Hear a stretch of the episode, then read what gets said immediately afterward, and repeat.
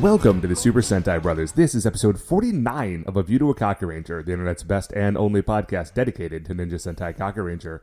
Every week we watch an episode of the show, we share our thoughts with you, the listener. My name is Matt J. With me as always is my co-host and brother Dave. Dave, got a quick question for you, bud.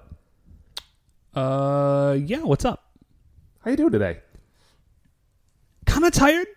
Ain't gonna lie. Beth Oh, yeah? was. yeah. Well, you know how Beth works as a doula. Yeah, yeah, yeah. So she was at a birth yesterday from 7 a.m. on Saturday to 3:30 a.m. on Sunday. Yowza dowza. Yeah, so she was crazy busy. So I was soloing the twins all day, and uh, there is Matt. I don't think this is something that you would know, but anybody out there who has kids, maybe you know about something called the nine month sleep regression. And what that is is that your baby sleeps super super well until they hit nine months, and then when they hit nine months, they start sleeping like newborns again, and it's very very bad. Oh, wow. And yeah, and they slept very poorly, and I was doing it by myself, which is very tiring. But uh, her client did well, and uh, that baby is happy and healthy, and mom is cool. So you know, worth it. All right, all right. That's your like, uh, that's your heartfelt, heartwarming news of the day.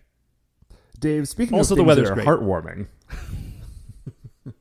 uh, today we are watching episode 49 of Ninja Sentai Kaku Ranger. It is called Suddenly Poor. That was a really good lead-in because it is a very heartwarming episode. It is. I actually, I kind of forgot it was a heartwarming episode when I decided to go with that transition, but it worked out super well because this is a heartwarming episode.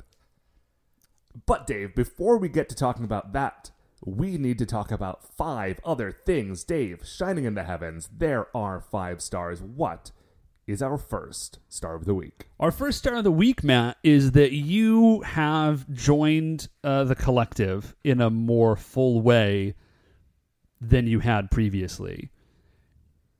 Now, to to which collective do you refer? The Apple Collective, Matt. I think you like you're part of the Borg now. Is how that works. Hey, listen, man. You know, when you join the Borg, you get like cool superpowers and like robot arms and stuff, and everybody well, loves that's that. That's true. That's true. Uh, You, you, to fly around in a flying cube. You do have to surrender all of your free will to the Borg, so that's not great. Dave, I think what you're forgetting here is that the other option was that I joined the Google Borg. Like, your options are not Borg or no Borg. Your options are choose which Borg you want to be part of. Okay, well, the Mac Borg that you've joined is the sleeker of the two Borgs. So that's. So maybe Google is the Borg and you would be. Hmm. Dave, if we're talking about sleek Borgs, I've gone full cell seven of nine over here. anyway, let's let me actually tell you what I did. I bought a new laptop, guys. Yeah, yeah. Um, I had been using the same laptop since we started doing this podcast.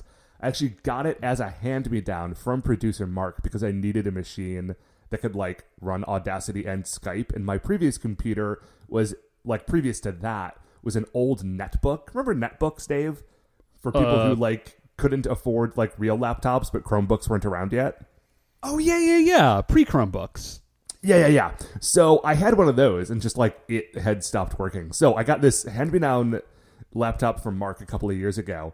Um, but it's been three years and I was running into this problem where, first of all, every time I turned it on, it wanted to run like an hour's worth of updates because at some point, against my will, I think I mentioned this on the show, it had upgraded itself to Windows 10, but that machine was never intended to run Windows 10. Dude, that is. Uh, yeah, that drives me crazy. Uh, and so there was like an hour's worth of updates that needed to happen every time I turned it on. And then the machine had gotten so loud, like the it, like the fan in the machine was working so hard to try to keep it cool that I you like, you could hear my laptop on the mic while we were recording sometimes. like Mark had to take that sound out so that you didn't hear the whirring of the machine. Well, no, I'm glad that you have managed to pick that up. Yeah, Because no, you're got really now, kind of at this point, you're basically an Apple dude. You know, I never really meant to be an Apple dude. When I got a, a smartphone a couple of years ago, um, for the first time, I got an iPhone just because, like, I liked the sort of UI a little more. Yeah. And then a few years after that, I bought a secondhand, like, last generation Apple TV from a friend of the show, Bill. Um, and I realized then, like, oh, these two things plug into each other in, like, new and interesting and fun ways.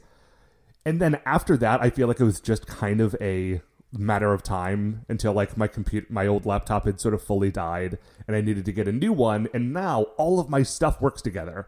Like I can text you from my computer, Dave. It's very weird. No, What's you know, man. weird? No, I'm sorry. Go ahead. No, no, I was just saying, like, I, I, while fully recognizing that that is a thing that is very cool, Mm-hmm. I just like I don't dig Apple stuff. Well, I mean, you know, you you have never used the Apple stuff. You know, like you went in on a different infrastructure. Well, which that's- I, I think mean- is like you know equal but opposite. Well, not opposite. Opposite in some weird ways, actually. Like Mm-hmm. ways that as I'm using this laptop, I'm like, oh, it just. I'm so used to using a PC that when I run into things that are just like small, seemingly needless differences, it kind of infuriates me. Like like the little cluster of buttons to either like minimize, restore, or close a window Yeah. are on the top left of everything. Why would you even do that? I have no idea. And what what the answer probably is is that's what they did in like the 80s and it's always been that way, but I've never used it. Right. And So like uh, Apple can- and Mac or I'm sorry, Apple and PC have just like stubbornly refused to like commit to doing it on the left or right side. I was gonna say, dude, do you know that if one of them changed sides, all the people that use their stuff, le- there would be pitchforks, pitchforks, and torches.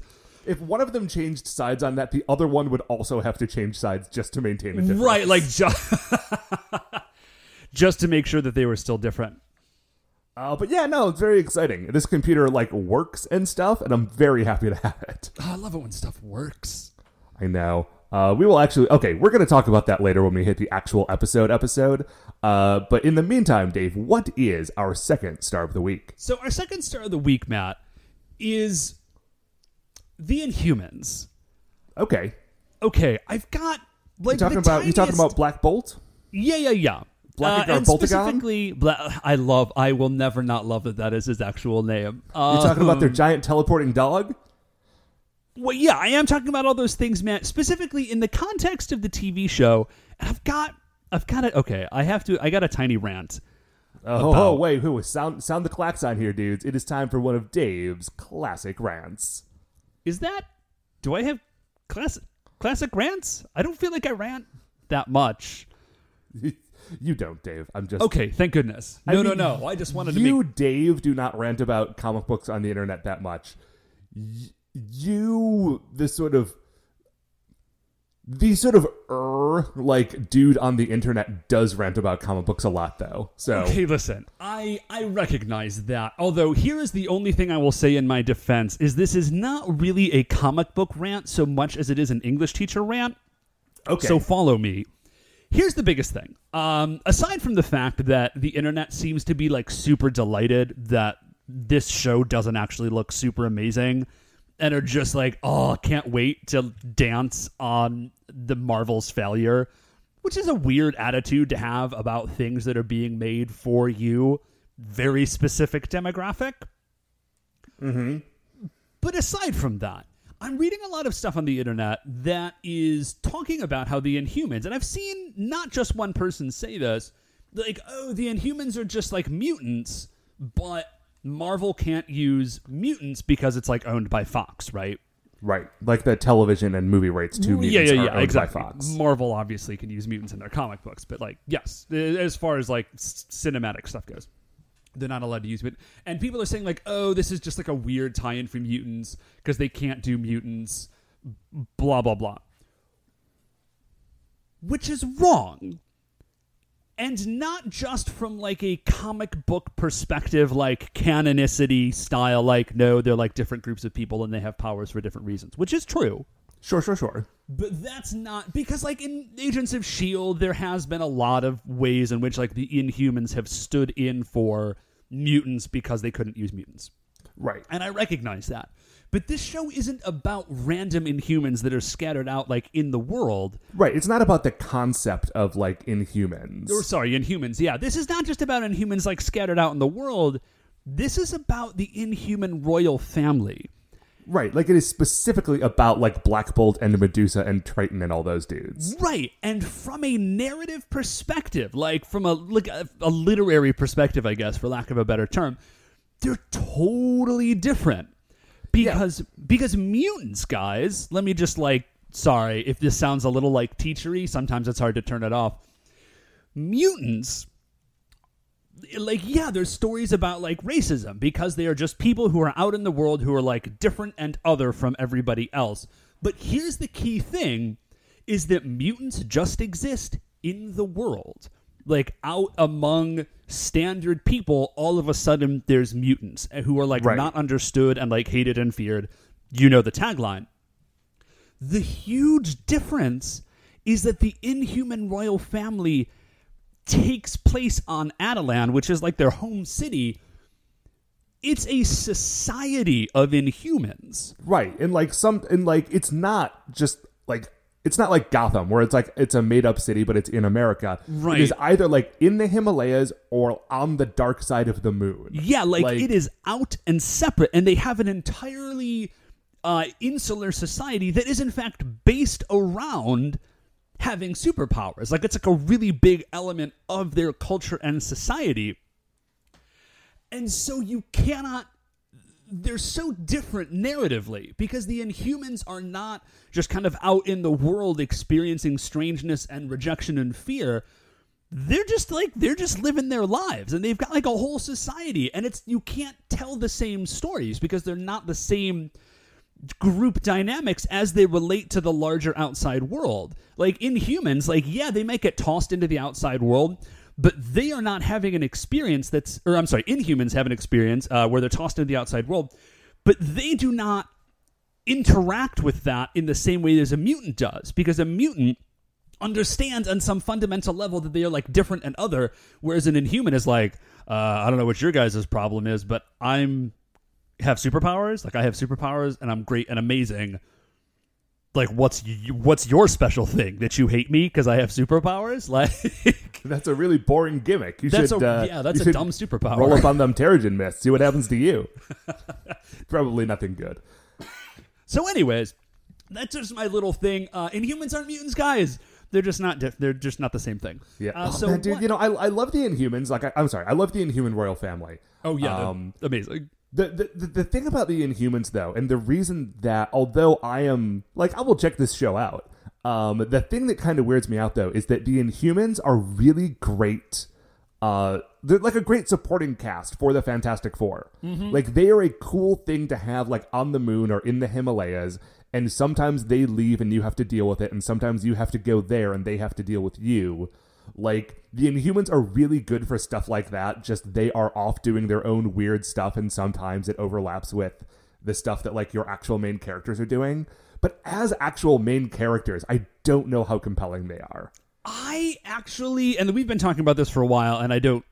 I think we could just probably talk about this later because it's not super funny. Uh, I actually disagree with you. I think they're super, super interesting and compelling characters. But what, what Matt is our fourth star of the week? Got new gloves, Dave. Oh, that's great for you. Nice. Yeah, yeah. But these are not just any gloves. As you know, Dave, and as many of you listeners know if you've been listening for some time, I have what I like to refer to as a signature look. And that signature look is That's that at fair. some point years ago, I bought a pair of fingerless leopard print gloves. I bought them for a Doctor Strange costume I was wearing at the time. Um, and I just started wearing them around the apartment. And then I realized that I genuinely liked wearing them, and so I started wearing them out in the world. And let me tell you, Dave, when you wear a pair of leopard print fingerless gloves, like I, you get some attention. That's not a look that everyone rolls with. Right, and like, listen, I I have sort of dealt with the uh the the sort of self doubt about whether or not that is like doing a weird attention grabby thing, but I have just essentially decided to roll with the fact that I have these gloves, and I have worn them now for so long that like when when the weather gets cool and I put them on and I, people see them for the first time in a year, they're like, "Oh, your gloves are back. Oh, We're so thing, happy to see them." No, that's exactly what you have to do, Matt. You can't uh, you can't question yourself too much on a signature look like that. Like you have to own that sort of accessory. So the thing is that, like, obviously, like these gloves are made out of cloth, and so they are, you know, susceptible to the ravages of time. Yeah. And so when the first pair wore out, I just went online and I found an identical pair, and I wore those for a couple of years. But Dave, those pair are also wearing out, oh. and I can't find the same pair. Like, I think the company just stopped making them. I I, I spent hours online trying to search for anywhere that I could find these things, like Amazon, eBay, like going to whatever like weird like trying to google the name of the company. It's like this japanese like glove and accessory company. Huh. uh, i And couldn't nothing, find anything there. stopped. like they still make other gloves but these ones they don't make anymore. And so i have had That's a to real bummer. i know. It's like it was a really emotional moment for me when i had to realize that just like i can't get them anymore. Like they're gone. But I was able to find a pair of gloves that is, while not the same, they are still like fingerless leopard print, like cloth knit gloves. And they're a little smaller and they're a little less comfortable, but maybe I just need to break them in a little bit. But I do have the new pair and I've been field testing them for a day or two. Um, and I have gotten the sort of same comments from people as though I had just pulled my old ones back out. So I maybe if you haven't been staring at them for five years, you don't uh, not just like necessarily notice right away. Yeah, I was that gonna they are different say. gloves. They're close enough. Like you put you showed me two pictures of them next to each other and it took me like a hot second to realize like which one was the original. So, So I think it'll be okay. But it's been it has been an emotionally trying part of my week. So I just thought I would share it all with you. So if you see me out on the streets and see my gloves, know that they are new, but in spirit they are the same. Uh, Dave, then what is our gosh? Where are we? Fourth star of the week. Sure. Uh, just real quickly, it's fall. We're getting into fall, which is very exciting. And the specific exciting thing about this is that I got my first cider of the year yesterday, Matt. Oh, I, I Uh, know you love a cider. I am. I'm a. I'm kind of an apple cider fiend. Uh, I don't drink as much of it as I used to because it's super sugary. But I'm I'm kind of an apple cider fiend. Like I just love it so much. And you can. Okay, listen. Here's the deal. You can get cider all year round. Oh, sure. but it's not the same. Like it's different in the fall, and I feel like you can tell. At least I can tell. Maybe it's just a thing I've created in my mind that I can tell the difference, but I, I feel like I ha- can't tell the difference. So I got my first cider of the year. Now I do know a guy that does unpasteurized cider, like raw cider, and it gets sort of like vinegary and fizzy pretty quickly. And uh, that's the real that's the real deal. I'm waiting for him to get some production going. You know, I, I will tell you, Dave. I obviously I love apple cider, and I love like a hard cider, especially like a dry. Uh, oh yeah, yeah, yeah. you know, which is I feel like, and I feel like the thing that you're describing, that sort of unpasteurized, sort of like fizzy, semi-fermented stuff, is like halfway in between those two. And It I is exactly- do not, and I do not like it. Oh no! No, oh like man, if- that's like my favorite. Like I will my- get, I will get Yeah. cider and let it sit for a week to get it to that. I know. And listen, I, I want you to know that I respect your decision. It's just not for me. I like I want something on I'm very black and white on my cider, Dave. I want it soft or hard and like ne'er the two shall meet.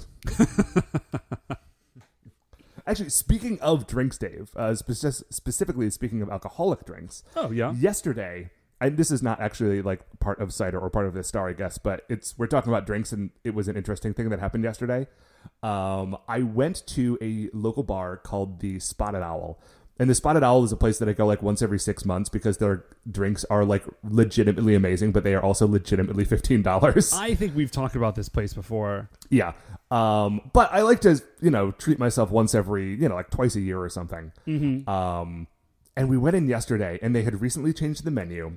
And Dave, it was it was as though they knew I was going to be coming in. this menu was was based and Wait, themed uh, around fantasy or history? history. Oh, nice.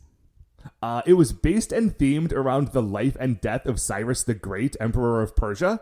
Wow, that's awfully specific. I know. And the whole menu, like every page of the signature cocktail menu was like titled like chapter one, like the birth of Cyrus.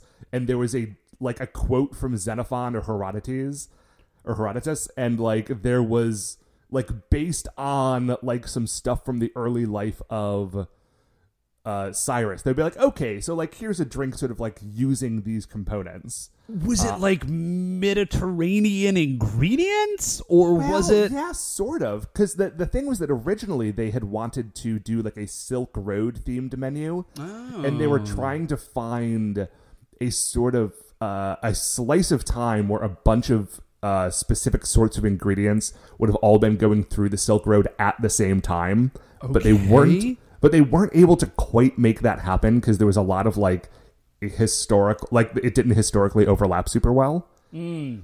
And so instead, they just sort of like landed on Cyrus and sort of went from there. So I got this drink that was, it was ultimately sort of a martini because Okay. it was it was mostly gin based, but instead of using vermouth, which is of course a fortified wine, they just used like a dry white wine and then added other things to sort of fortify it.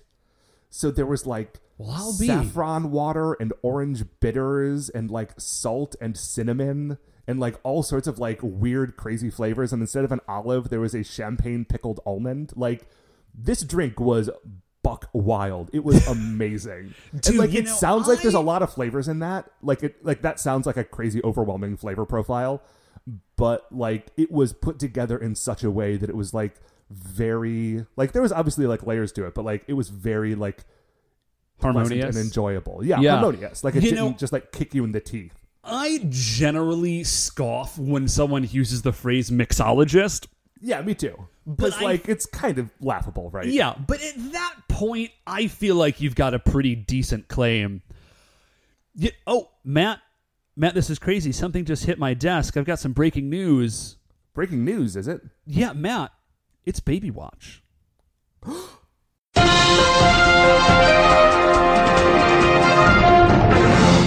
We interrupt your regular broadcast of the Super Sentai Brothers to bring you a breaking news update. Baby Watch. Okay, Dave. Well, then, what is this fifth and final star of the week? This baby watch. This week in Baby Watch, Matt, uh, both Sugar Bean and Buddy Bear have started using quote unquote words. And by Okay. that I mean A lot of words ma- can be in quotes. Yeah. Well, by that I mean they are making sounds that they are making consistent sounds that mean the same thing every time they make them. Oh, okay. So when Buddy Bear does not like something, he will go na na na. Right, but it's like the same sound every time, and he's clearly, I think, trying to say no. And also, he is starting to stand a tiny bit on his own. Like he's pulling himself up and then letting go of things and standing for like seven or eight seconds on his own, which is Oh, very awesome. exciting. Yeah. So that's it. That's Baby Watch. Cool, cool, cool. Uh, you know what else is awesome, Dave? Ninja Sentai Kaku Ranger. We're going to take a break. We're going to watch this episode, and we will be right back. Ninja, ninja! Okay, welcome back. So we have just finished watching episode 49 of Kaku Ranger. Uh, it ruled, and we're going to Yeah. talk about it. Well, yeah, that is pretty much. I mean, Yeah, that's, that's the what we- structure of the show here. That's yeah. I was gonna say. I feel like they could have predicted that. Unless it's their new episode, man, we could we probably get new people all the time. Probably. I don't know. It's hard to tell. Those people probably aren't starting with episode 49 of season 3, but you know what? It's uh it's a wild and wacky world out there, Dave, and people do all sorts of stuff. Anyway, so speaking of speaking of this episode, Dave, why don't we get into it? Yeah, let's do it, man. Oh, we start off. All of the Kaku Rangers are in Nekomaru. They are driving around. They are singing a happy song about driving around in Nekomaru. Yes. So they are, I think, by the seaside. At first, I thought they were on a wharf, but well, wharfs are by the seaside. I thought they were like at the docks, which also are by the seaside. Sorry, let me rephrase that. I thought they were driving literally on a dock. I think they were just driving on an actual road that is by the seaside. Oh, gotcha. Okay. I'm just so I'm just so conditioned to see docks where maybe there are none You're as just slowly relates going to mad. Sentai. Yeah. Listen, So Dave, everything exists in either a warehouse, a dock, or a quarry. And anything that you see otherwise is just somewhere on that like seaside the property, yeah. dock, You're never quarry, more than- warehouse spectrum. Right. So, well, listen, man. Japan is not a large place, and it's surrounded on a lot of sides by oceans. That's So, true, that's true. It's fair. So they pick up this hitchhiker. There's this guy who is just like on the road, and they they pick up this hitchhiker, and they say like, "Hey, you know, like, sure, of course, hop on." Which you know, like, I would not be one to pick up hitchhikers, but maybe if I were a ninja superhero, I'd be less worried about it. Right, especially like five ninja superheroes in a magic truck. Like if stuff goes down, A, they are the ones to deal with it, so they should probably be on the front lines, and B, like they're pretty well situated. yeah, like they're good. So they, They let the this- guy on, and Yeah. he's like a middle-aged business dude, right? He's got like a suit, he's got glasses, he's got a briefcase. Yeah. So they say, you know, like, so what's up, friend? Like, where are you headed? And he says, oh, well, I am going back. I'm finally going back to see my family. I haven't seen them in five years. Because I think he had a business and his business failed. And so he had to go to the city to work. And he just literally hasn't been back in five years, which seems. Yeah, and and from what I what it seemed like, it wasn't just that his business failed. It's like his business failed, and also he lost all the money that other people had invested in his business. Yeah, and so so, he he has just been working like t- like you know twenty four seven for the last five years to get enough money to get himself out of debt and pay back all of his creditors. Yeah, exactly. And he has chosen, by the way, this will become relevant later. He has chosen to repay his creditors by bringing back an envelope full of cash. It's just a big paper sack full of money. Like that, like cartoon Scrooge McDuck style. That is how this dude is transporting five years worth of additional earnings. And also, like, man, Japan has a lot of trains, and train tickets are not that expensive. I feel like you could have gone back at some point in the last five years. I don't know, man. You know, it's it's one of those things that I I just have to chalk up to a cultural difference because we'll also listen like we will see episodes where people will be like, "Oh yeah, I've been living with my mother or my grandfather or something because my dad had to go work somewhere for a long time and just like hasn't been back." Yeah, well, okay, yeah, good point. Good So point. like maybe it's a cultural thing, maybe it's a thing that like the state of public transit in like those parts of Japan in the early 90s was not actually as good as we currently think that it was. Man, I don't know. Um, but I'll tell you what I, I, do I would know. be actually if any of the is that listeners know about this, I would be super interested because I feel like it's something that comes up a lot more than I would ever have expected. yeah, uh, I don't know that, Matt. But what I do know is that pondering the state of 1990s Japanese uh, r- transit infrastructure is not funny. So, so I'm pretty sure I can say that one definitively. But the Rangers are touched by this. They like they hear this story and they're like, "Oh my gosh." Like what a it's so wonderful you're going back to see your family and also like you've discharged your duty. And so they all they're like they're all crying. Uh, Sasuke yeah. is the best because everybody else is totally okay with crying except they, they look up at Sasuke who's driving and desperately trying to not cry. Well, I think that I honestly I, I saw this and my initial thought was that Sasuke was trying to be responsible because he is the one driving, and if he starts like openly bawling, he's not going to be able to see the road.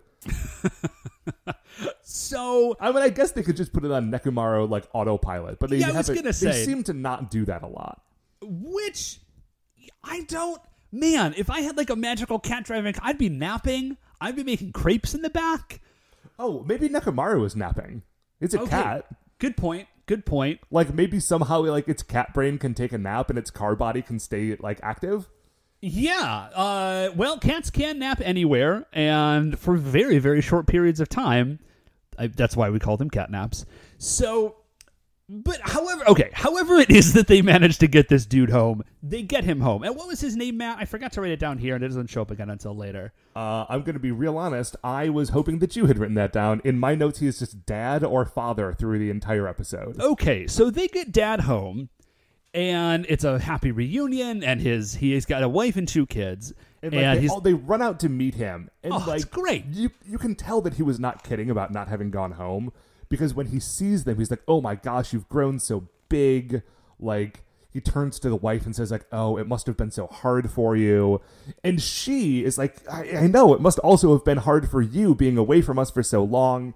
We're so happy to have you back. Nothing will ever take us apart again." yeah, this is like this is genuinely this is a fantastic moment. And so, and then we get another great moment where the Rangers are all looking at it, and then I, I forget who it is, but they turn to Tsuruhime and they're like, Tsuruhime, you and your dad are next. Like, we're gonna get you guys back together. This is gonna be rad. So, so they dip. Right, because like so far as they know, this is not a Kakuranger responsibility. This was just a like hitchhiker drop Yeah, off this is just a, responsibility. a decent human being responsibility. Uh, I say, even though I am on record as saying that I would not pick up hitchhikers. So they drive away, and we cut away to this week's yokai, who is creepy looking. Yeah, okay. So his name is Binbogami, and he is an evil clown fox goblin. Yeah, yeah, that's right. Yeah, with Emplate style mouths on his shoulders and knees. And if you are not one of the 10 people who remember early issues of Generation X, Emplate is a dude who had mouths on his hands. Oh, bro, Emplate is back. Emplate is back? Yeah, yeah, yeah. You clearly are not keeping up with all all new X Men. Is that where he is? I don't know. Uh, Because don't Monet's on a team. But I need to, because I love that dude. Is DOA back as well? Uh no, I don't believe so. So, anyways, yeah, he's Heart- got You're just breaking like my heart, dude. he's got like weird. What was that guy's deal? I don't. I never understood him. Um, he used those hands to like. No, no, no. I'm sorry. like plate. I get. I was asking Oh, about. DOA. Know. He was Like, just this know little dude. He was, Okay, this- he was this little gray dude with a funny little hat that said DOA on it. I don't know.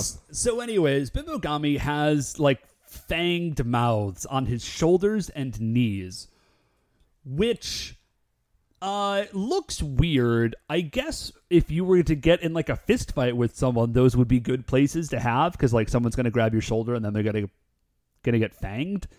Yeah. Uh, He's also wearing sort of like a like a ringmaster jacket sort of thing. It's not red, but it's like it's that yellow. Yeah, yeah, of yeah. jacket. Yeah, he's an evil clown fox goblin.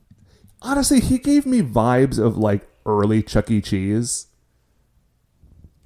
Okay. I don't know why, man. Maybe it's because I used to work at Chuck E. Cheese, and so I just sort of like see him everywhere. I was gonna say, I feel like you have a different relationship with Chuck E. Cheese than like the vast majority of people. I think it was the snout and like the tie and jacket. Okay, yeah, for sure. Uh, so anyways, so he looks. Binbogami shows up and he is looking around at what can only be described as like very reasonably like moderate middle class semi-rural Japan. Oh yeah, like when he dropped this, when the Kakurangers dropped this dude off, like it was at an apartment building. Which listen, I live in an apartment. Apartments can be great, but like, you know, this is not some beautiful home. Like Yeah, this is not Tsuruhime's house. The key here is that nobody that is uh, in this area is living a life of fantastic luxury. And Binbogami starts going on about like how they spend all their money. Like I think Binbogami just disapproves of the bourgeoisie. Well, Maybe he, what he says is even though the economy is failing, humans are still craving luxury, and this is unacceptable. Like they've already got everything they need. Like I'm gonna take it all away from them. Yeah, so he he's got this two sided staff, and he like spins it around, and he hits one side of it on the ground, and he yells "Poor Binbogami poor beam," and uh, like this energy beam shoots out, and everything that this energy beam touches immediately becomes broken down and shabby, and everybody's clothes disappear, and they're just wearing like socks with rope tied around their waists. Uh, so basically, this dude represents like all of my fears come to life. Oh, uh, uh, hmm. Wow, Matt.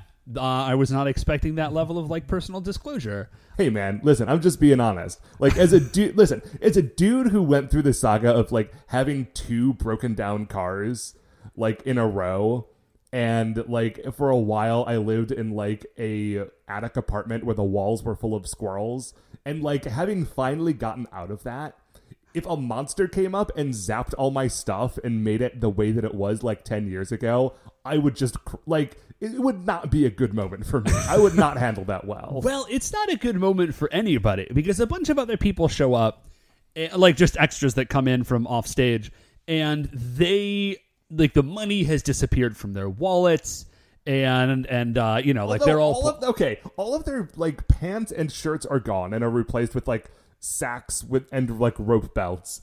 All of their like all of the things in their houses are changed. So like the nice art on the wall is now just like a bad poster that's like hanging at a funny angle. The one thing that all of them still have in like the exact same state is they all have their wallets, but No, there's no, no, nothing in them. that like, makes I don't perfect think I don't think that their sacks still have pockets in them, but they all have their wallets. No, no, that makes perfect sense, Matt. That has been Bogami's move because if you didn't have your wallet, you might not think about the fact that it's empty. So he oh. leaves you your wallet, but then gets rid of everything in it. So you're like more acutely aware of what he's done to you. Yeah, so like there's a woman who had just gone to the bank to get some money. There's a guy who had just come back from like the horse tracks and had won a killing. I forgot about that guy. That dude I feel less bad for. I'm Yeah. going to be honest. So more importantly, Dad, and remember how we said that like all of Dad's money to pay his debt was just in an envelope? It's gone too. Yes. So everyone is now like running out of the building and like sort of in a panic cuz like the whole building is now like kind of in shambles. Yeah, everybody freaks out. And Bimbogami, he doesn't even front as a human. He just rolls up in yokai form and says, Hey, what up? Uh, I'm Bimbogami.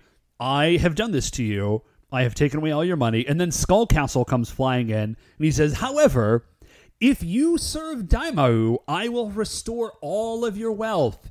And this ploy works immediately. Right. So here's what happens is he flips his staff around to the other side, bangs it on the ground, it zaps the wallet of the woman who had just been to the bank, and her wallet now has all her money back in it. Now, Yes. I think what's important to note here is that she has not been restored to all of her stuff. Like she's still wearing the sackcloth. Her building is still in shambles. She just has like the money in her wallet back. And Yes. immediately she's like, "Oh, praise Daimao." Like Yeah.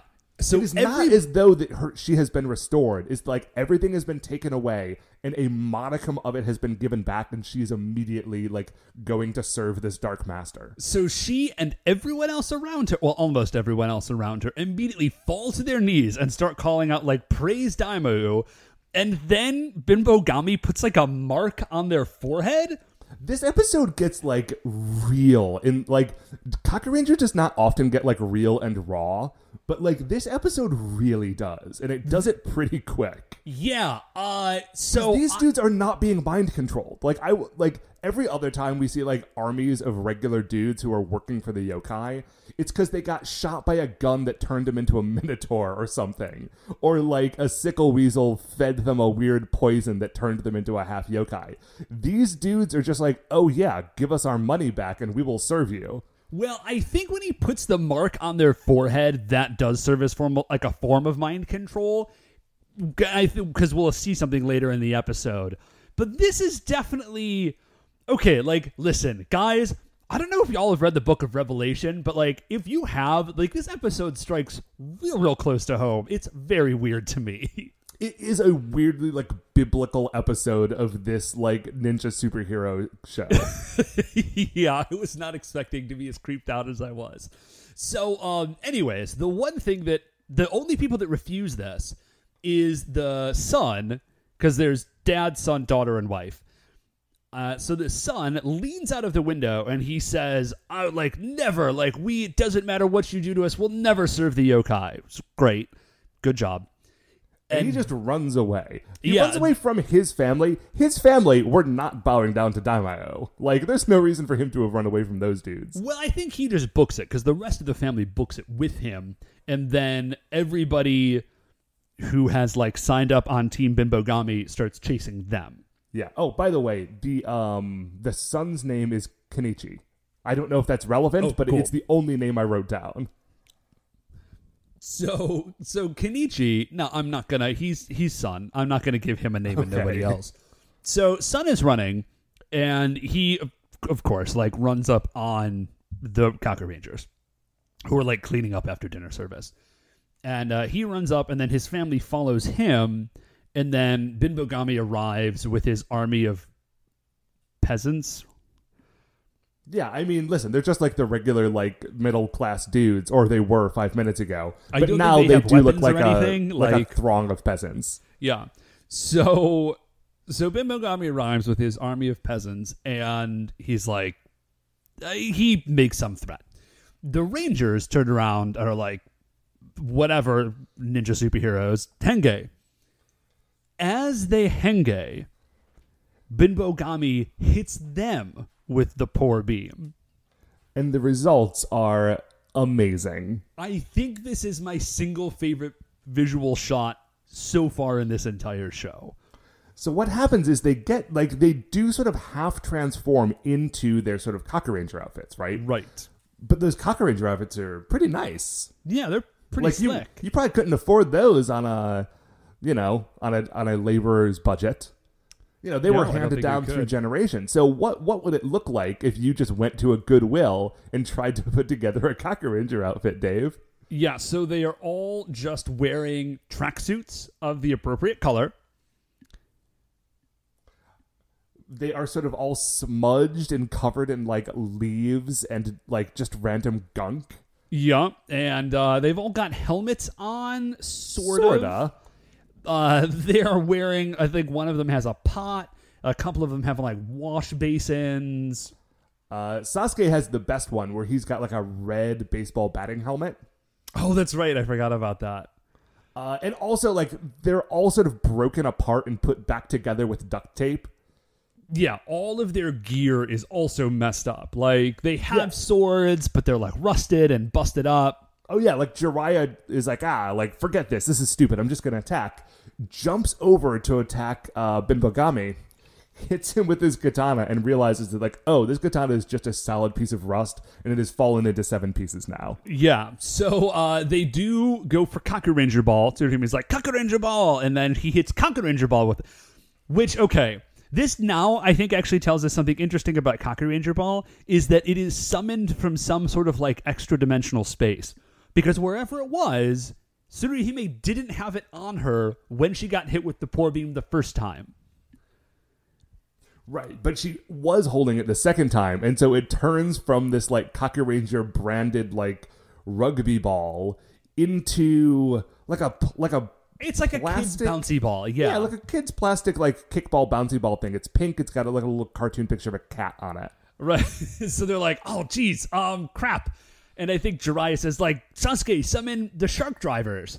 So they We haven't seen in ages. yeah. So I am pretty sure that this episode comes up just before some big toy buying thing because they hit everything in this episode. So they summon the shark drivers, that just like, you know, like Ninpo summoning shark driver. And then they all jump on the shark drivers. And so, if it's been a while since you've seen the Shark Drivers, um, they are there are three motorcycles, all sort of shark themed. Yeah. There's a red one, a blue one, and a yellow one. Yeah, and the blue one and yellow ones have little like they're not exactly sidecars because you don't sit in them. Yeah, they're they're like, like- if a if a sidecar was a platform that someone could like crouch on and like jump off and on. It's a ninja sidecar. It's for it's for ninjaing. Yeah, Yeah. So then uh then the shark driver oh and then they like form together and make a ramp and then the red shark driver like launches off and just crashes into bad guys. yeah. Shark Driver rules. So I miss that thing. I don't know why we didn't see it more often. We've why did we get Kakuranger Ball so many times and not the Shark Driver? Uh, man, I don't know. That's that's a really good question actually cuz Shark Driver is a million times cooler than Kakuranger Ball. Okay, so anyways, they they jump on their shark drivers and they're about to launch off, and the shark drivers get hit with poor beam, and they just become bicycles that are attached to like flatbeds. Yeah, it's just like a crummy, like wooden flatbed with a like a dumb little wheel on the side, and like it doesn't balance very well. And like I think Seikai tries to ride it forward anyway, but the pedals like aren't connected to anything. Yeah. I straight up busted out laughing when this happened.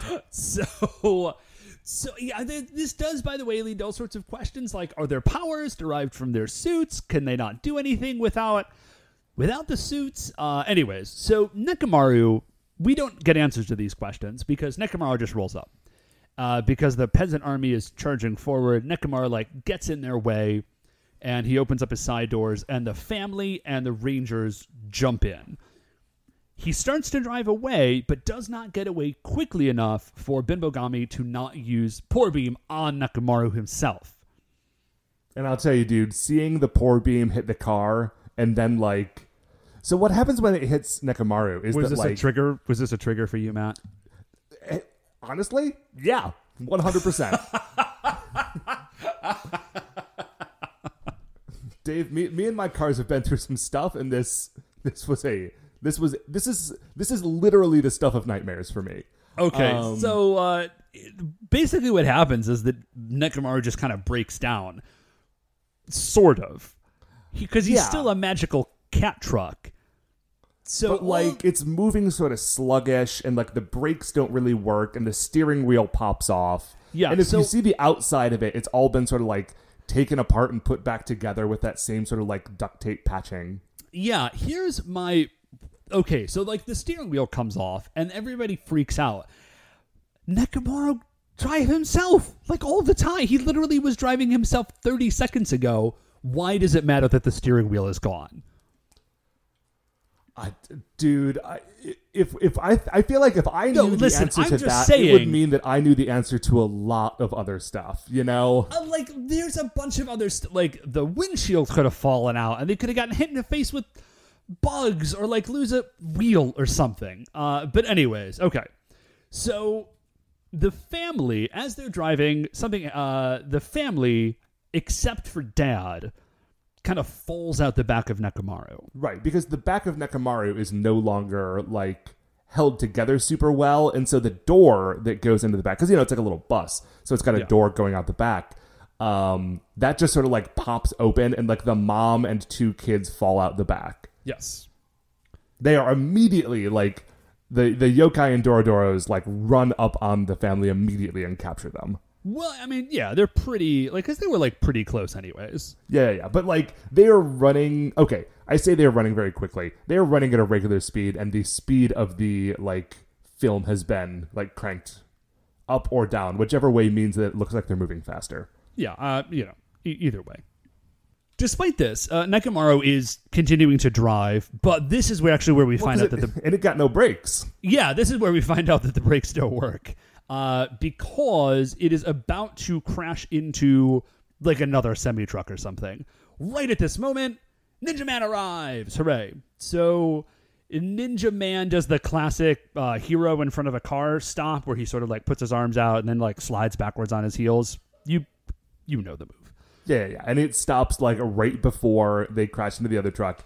And all the Kakurangers like, oh man, Ninja Man, great as always. Great job. Uh, Dad, of course, is freaking out very reasonably. Sure, I because mean his family. did just fall out of the back of a Yeah. recently ruined magical cat truck.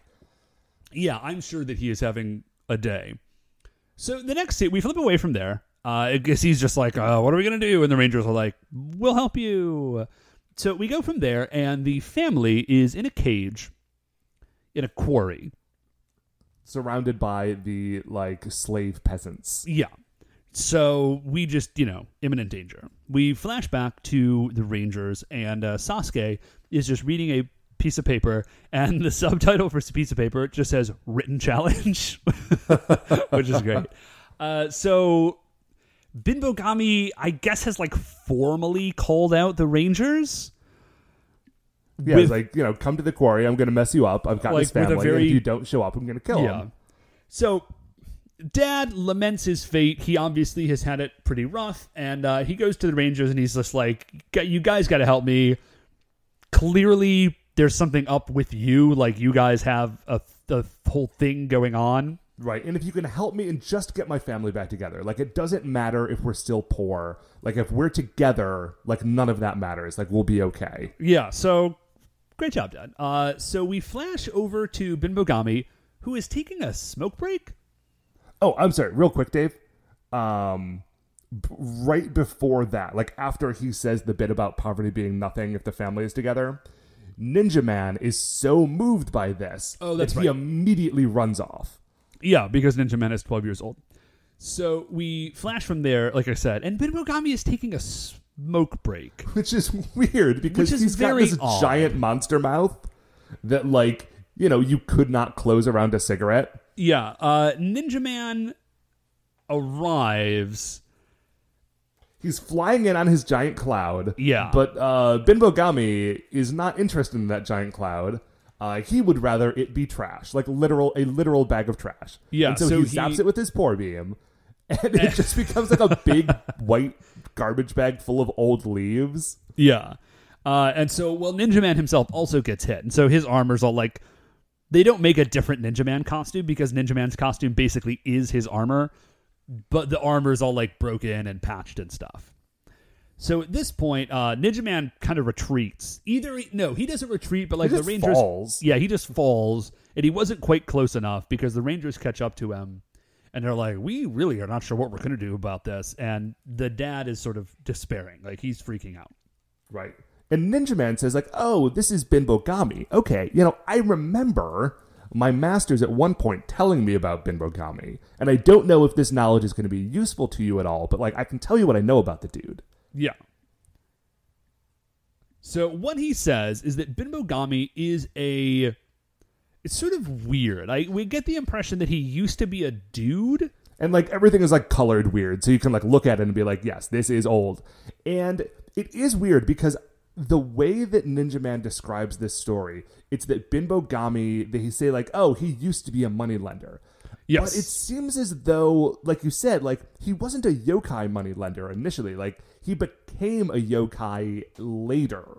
Yeah. Well, I was I was over at your place the other day, Matt, and I was reading that uh night parade of a hundred demons or something Thousand, like that. Uh, yeah, yeah, yeah.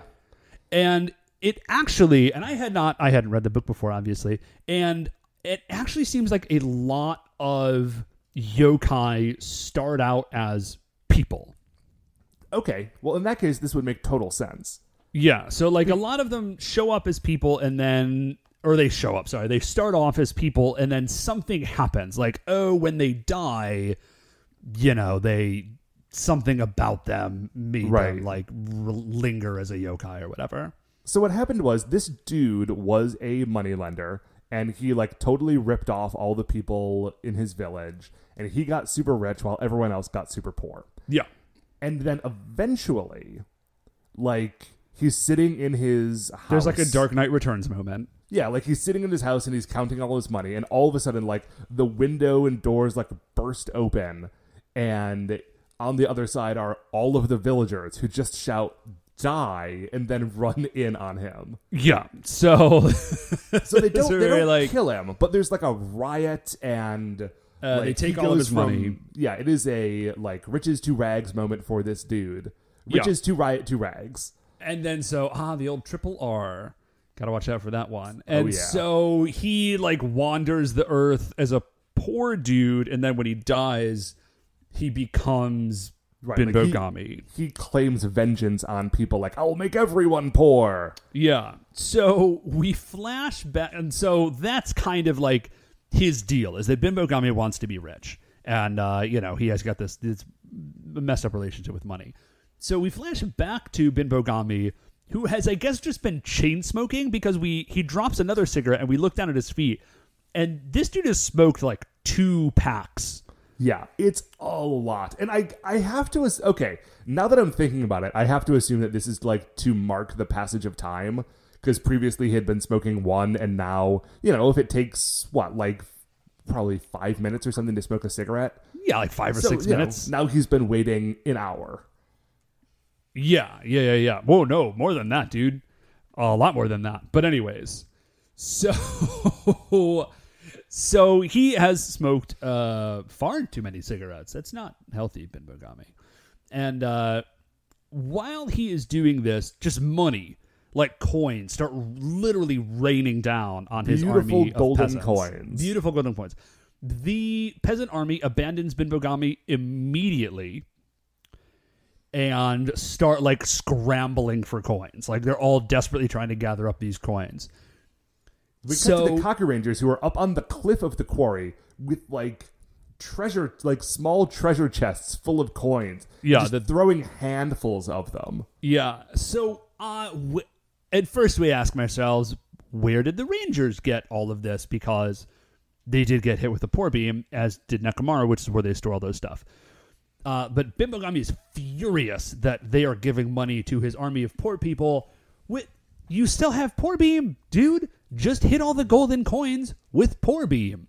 Ah, but he doesn't want to hit all the golden coins with poor beam, Dave. He wants those golden coins because when he sees all of his like poor army scrambling for these gold coins, he has a flashback to Ah, there the you go. riot originally.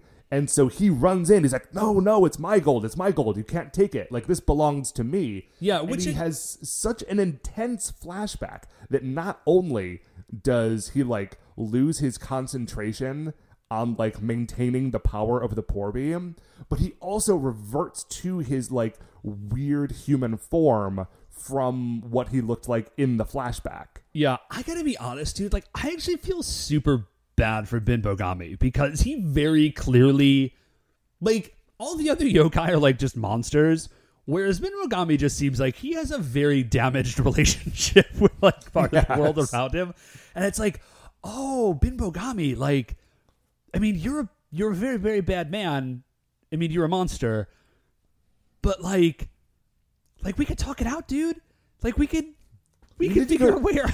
Like you need to go to counseling. Like we're gonna get you some help, Bogami. Uh, we're not. That well, I mean, we are, and the help is that you're gonna get punched in the face, just so, Right. so, so hard. Uh, so he, re- like you said, Matt, he reverts back to his human form. Um, oh, and he drops the keys to the cage where uh, the family is being kept. right. So somebody grabs those. They think free the the dad. family. Okay, and then, like Matt said, he has like lost concentration on like maintaining the state of poorness for everybody. So like everybody flips back to normal, and so now all the civilians run. Right. And then uh, what we find out is that the Rangers, where they got the coins, they didn't. It was a ninja trick. Ah, dude, I love ninja tricks. You know how I feel about ninja tricks, Dave. Yeah, it was like Ninpo gold something or other. Fool's And gold, yeah. Fool's gold, yeah. And Jiraiya holds up one of the pieces and it just turns into a leaf, which is like some classic fairy stuff. Which is Oh excellent. yeah, dude. So uh, they made him so greedy that he lost his powers, kind of, because he he does immediately get them back again, because he just turns back into his yokai form, and then they fight. Yeah, well, he summons a bunch of Dorodoros, and what's weird is that like all of the Rangers, you know, super henge, and they go to fight the Dorodoros. But what's weird is that they don't inter- they don't have like the roll call and introduce themselves before the fight. They transform and then they jump into the fight, and you'll see like Sasuke fight for a minute, and then he'll finish up beating up a couple of Dorodoros by saying like, you know, like I'm Ninja Red, check me out. Gingerbread, Um, Sasuke. Well, Matt, this is like like I said. Uh, I am fairly confident that this must be around like a toy purchasing time, and they are just reminding all those kiddos of the cool, cool toys that they could buy. Yeah. Because we saw Kakuranger Ball and we saw the Shark Drivers, and each Ranger introduces themselves individually, and then of course we are going to see we see Ninja Man and Samurai Man and Kakure Dai Shogun, or they see we see yeah Kakure Dai Shogun and then Super Samaru and then also Muteki Shogun. Like we just see everybody. I don't think we see Super Samaru this episode. Do we not? I just oh no, you're right. We don't see Super Samaru. Well, anyways, we see all the rest Oh, but of them. Ninja Man did get his own like tagline in the roll call.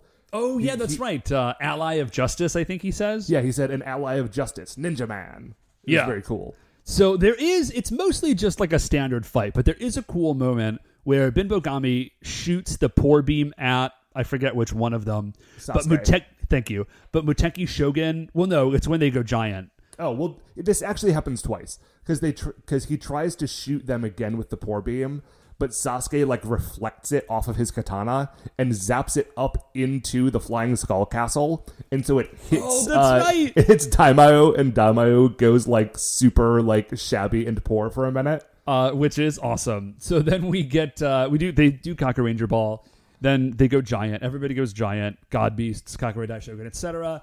Uh, Binbogami goes to shoot Ninja Man with the poor beam, and Muteki Shogun shows up and he reflects the beam back to Binbogami. So now Binbogami is poor, uh, which very he's super bummed out about that. And like they did not go all out to like make a new poor costume for him because it only shows up for like three seconds before they murder this fool. They just sort of like drape some rags over it. Yeah, it's it's not great. Uh, the only bummer is that we do not get Muteki Shogun yelling "Muteki Shogun is here," which is a moment that I I look forward to. So uh, they drop all their finishers. You know, it's like Samurai Rage Bomber, Flaming Shogun Sword, and then uh, Iron Fist Flying God finish, whatever it is. And uh, so Binbogami dies, and his dying words are, "I really, really wanted to be wealthy." Which So- again, come on, dude. Like yeah, come, buddy, let's buddy. So uh, let's talk our- this out. our final scene is uh it's pretty short it's the happy family they're back together like everything is cool uh, the rangers dip and then they're uh, in Nekomaru and they're just chilling out onto their next adventure And then like, dude, next week is episode fifty. Which Yeah. means that like it feels like we ought to be hitting the end of this show. Like we ought to be in like those end game episodes. And this does not feel like one of those episodes. yeah, it was a it's good not. episode. well there's like four more episodes after listen we'll talk about like the weird pacing of this show in a wrap up episode Yeah. because it is it is strange and weird and it, and it gives the show like a, a weird vibe but uh, speaking of our next great adventure matt let's uh, let's roll over to the creature royale Oh yeah. See how uh see how Binbogami face is. And if you were wondering, yes, I have been struggling the whole episode to not call him Bingo Mommy. So, um, okay, so I dig. His look is weird, but it is at least interesting. It's like His- it is effectively spooky. Yeah, his like a lot of plan- times things look like they are like meant to look scary and they actually don't. Like this dude actually has a creepy look. Yeah, he for sure. Uh, so he's got a very weird look. His plan is good and has the added narrative benefit of legitimately like creeping me out. Mm-hmm. So I say like he gets big points for his plan. And Okay. also, like this just becomes like a really ex- like the nature of his weird powers makes this like a really funny episode. Right, there's a lot of great great sight gags in this episode. So like I'm looking pretty high, man. Like he is actually I think one of my favorite Kakuranger monsters. Okay, well let's then look at some sort of top tier Kakuranger monsters. Okay, so I don't like him as much as Ushioni, the yokai like Minotaur rifleman. No, no, no, no. Ushioni is that guy's amazing. So he's not I at don't an li- level. I don't like him as much as Nue. Yeah. Uh. So let's just jump down. How do we feel about him versus like Kitsune, the I nine-tailed was fox just gonna demon? say, uh, Kitsune is above apartment building dimension, Heatwave Hood, Iron Man. He okay. Well, here's the gatekeeper, man. Is he cooler than Iron Mask Choryu? You know what? If he is, I feel like he is not that much higher because I am thinking of him like in contrast with Lipstick Songstress. Because Lipstick Songstress also like had an army of like regular people that Yup. she turned against the Rangers. Uh, but she also got like a cool two-parter. Um, Yeah. Like she was in she was in like important episodes. I mean, as was Iron Mask Choryu. Yeah. So I I think I think I like him better than I don't think I like him better than Iron Mask Choryu because like that dude has so much like pathos and it was like a crazy two parter and there's all sorts of stuff happening. I I don't actually know if I dig him more than Sarugami the Ninja Monkey, which is like just because it was such a crazy thing. I think I do like him more than Omukade the Football Centipede. I mean, okay. Listen. See, this is where the w- list gets weird because I do kind of think that I like him more than Lipstick Songstress, but I don't like him more than Omukade. um, I definitely okay. Here's my floor. I definitely like him more than Bakuki, the illusionist dude. Okay. Um, I'm definitely comfortable with that. All right, man. So he's. Do we want to just Oh put him wait. right Omu- there? Well, because okay, okay, wait. I because I had kind of forgotten about the fact that Omukade uh, gave us like the Village also of Santa Santa's Claus? episode. Yeah, yeah, yeah. So okay, I would say just below Omukade then. Okay, yeah, and let's just put him above right there. Bakuki the Illusionist. So that drops him in at number what is that? Twenty six on our list. Yeah, which is a pretty good showing, man. Yeah, yeah. There's a lot of strong people on this list. And that, I think, is going to do it for another episode of A View to a Kakuranger. Before we finish up here, I'd like to remind you all you can email the show at Super Sentai Brothers at gmail.com. If you want to get any updates on future episodes or if you want to check out the things that we're talking about on Twitter, we are at Super Sentai Bros. If you like the show, please remember that shining in the iTunes review section, there are five stars. Rate, review, subscribe on there, tell a friend. Uh, just get you know get the spread spread that old word, Yeah. the good word that is. um, don't don't spread bad words about us. We would not appreciate it. even Yeah, that would be bit. way less cool. Um, but what is cool, Dave, is that the Super Sentai Brothers are a production of Retrograde Orbit Radio. To find any of the other great Retrograde Orbit Radio shows, you can do so at retrogradeorbitradio.com. Once again, we are the Super Sentai Brothers. I'm Matt, I'm Dave. and we'll see you next week for the greatest show on Earth. 隠